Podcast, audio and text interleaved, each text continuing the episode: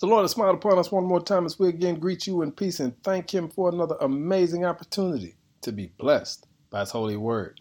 Family, don't forget, download the St. James BC Church app so that you can stay connected with the daily devotionals. Our word for today is it's who He is.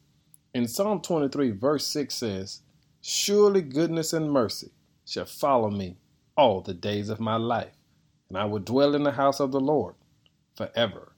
When you read this word goodness and mercy, you discover goodness and mercy is not just what God provides, but it's who He is.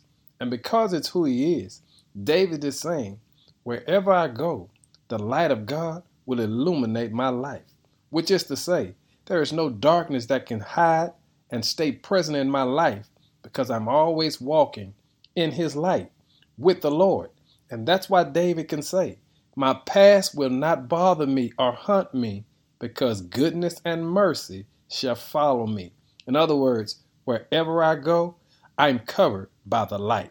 It's who He is. He is goodness. He is mercy. It's not what He brings, it's who He is. And today, I want you to understand you're not walking with a God that provides, you're walking with a God who is. So we thank God for being goodness, for being mercy, and He allows us to know it will follow us all the days of our lives because we get to dwell with the Lord. We dwell in His house forever.